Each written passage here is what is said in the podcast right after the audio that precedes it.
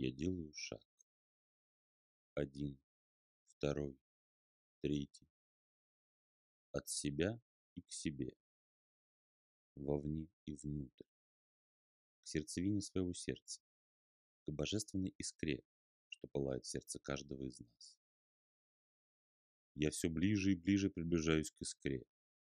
Ее пламя разрастается и поглощает всего меня целиком.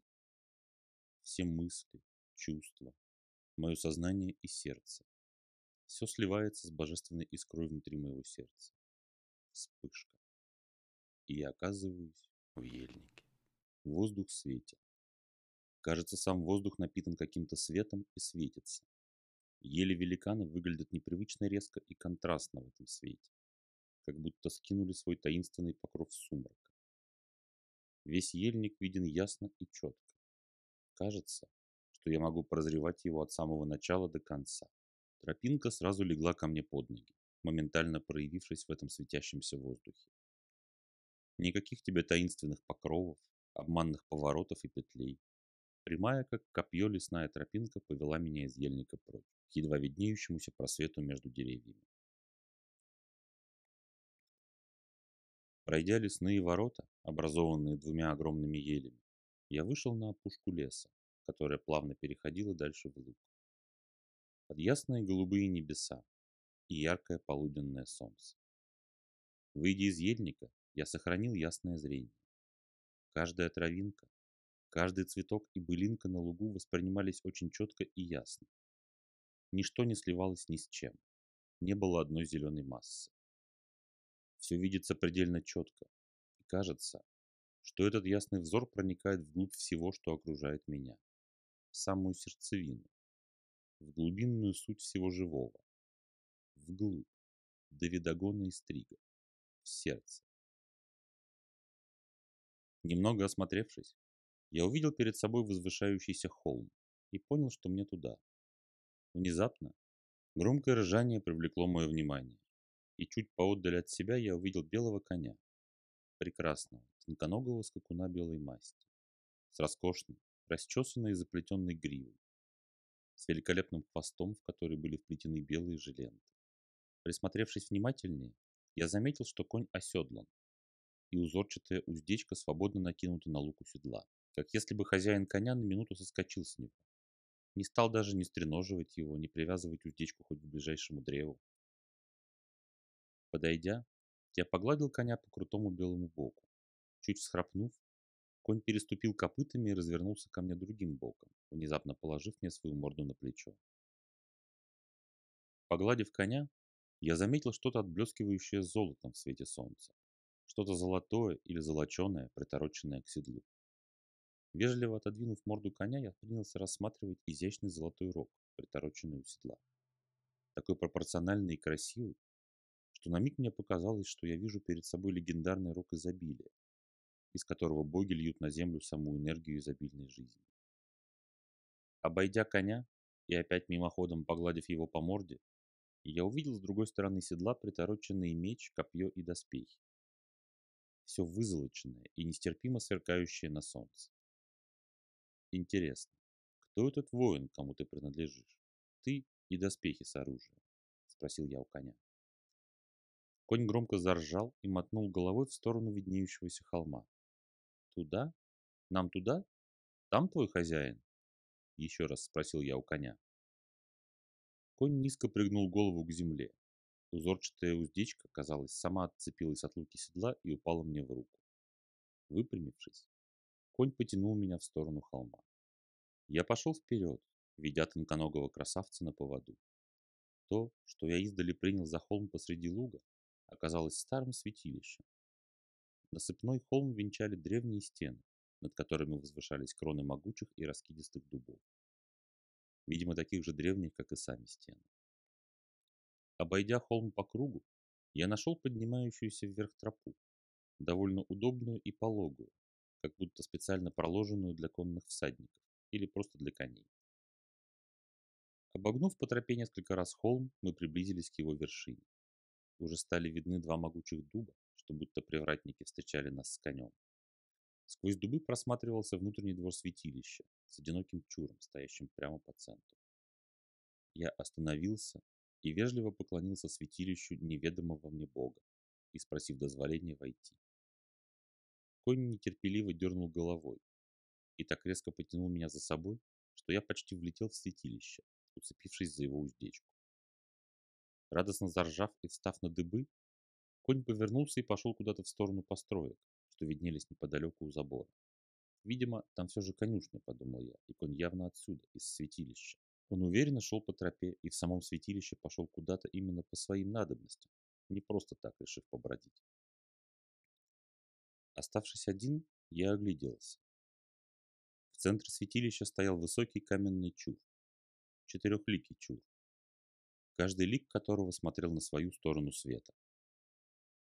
Подойдя ближе, я увидел, что перед одним из ликов горит огонь, а сам лик держит в руке меч. Продолжив движение по салоне, я дошел до следующего лика, перед которым лежал наполовину вросший в землю огромный камень с очень ровной, будто отполированной поверхностью. Как будто жертвенник, подумал я. Посмотрев на лик, я увидел его держащим в руках уздечку, точь-в-точь точь такую же, за которую я вел коня. Пройдя дальше к следующему лику, я обнаружил перед ним каменную чашу. Красивая, широкая чаша на тонкой витой ножке и каменном постаменте, чуть заросшем мхом. Чаша была полна воды, на вид такой чистой и прозрачной, что были видны мельчайшие трещинки на ее дне.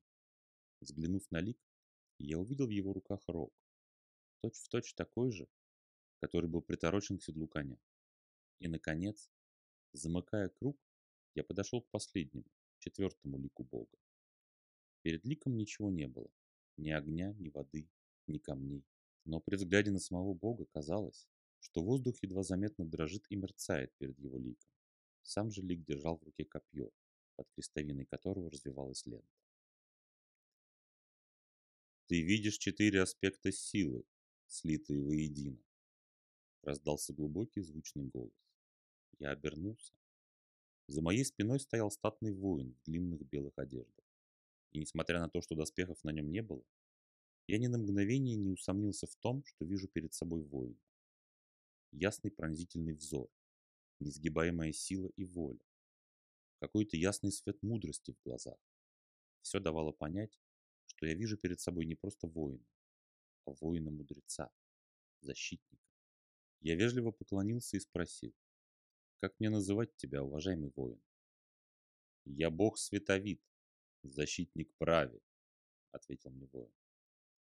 Род-породитель просиял светом изначальным в момент зарождения нашей Вселенной, проявляя все бытие, давая ему возможность отделиться и проявиться. Я и есть этот изначальный свет рода воплощенный.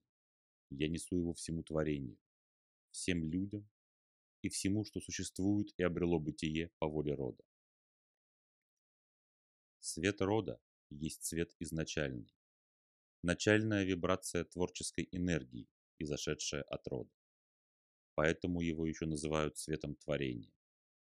На самом деле, это все та же творческая энергия, просто ослабившая свои колебания в мириады раз до такой степени, что стала видимой, и в мгновение ока пронзила собой и окутала все мироздание. Суть энергии одна, а качество ее зависит от частоты и чистоты ее колебаний и вибраций. Это тот самый животворящий и оплодотворяющий свет, изошедший от рода, который разделил тьму от света, жизнь от смерти, навь от яви, и проявил все законы рода, которые он дал мирозданию. Тебе уже сказали ранее, творит только любовь, изливающаяся из огня сердца.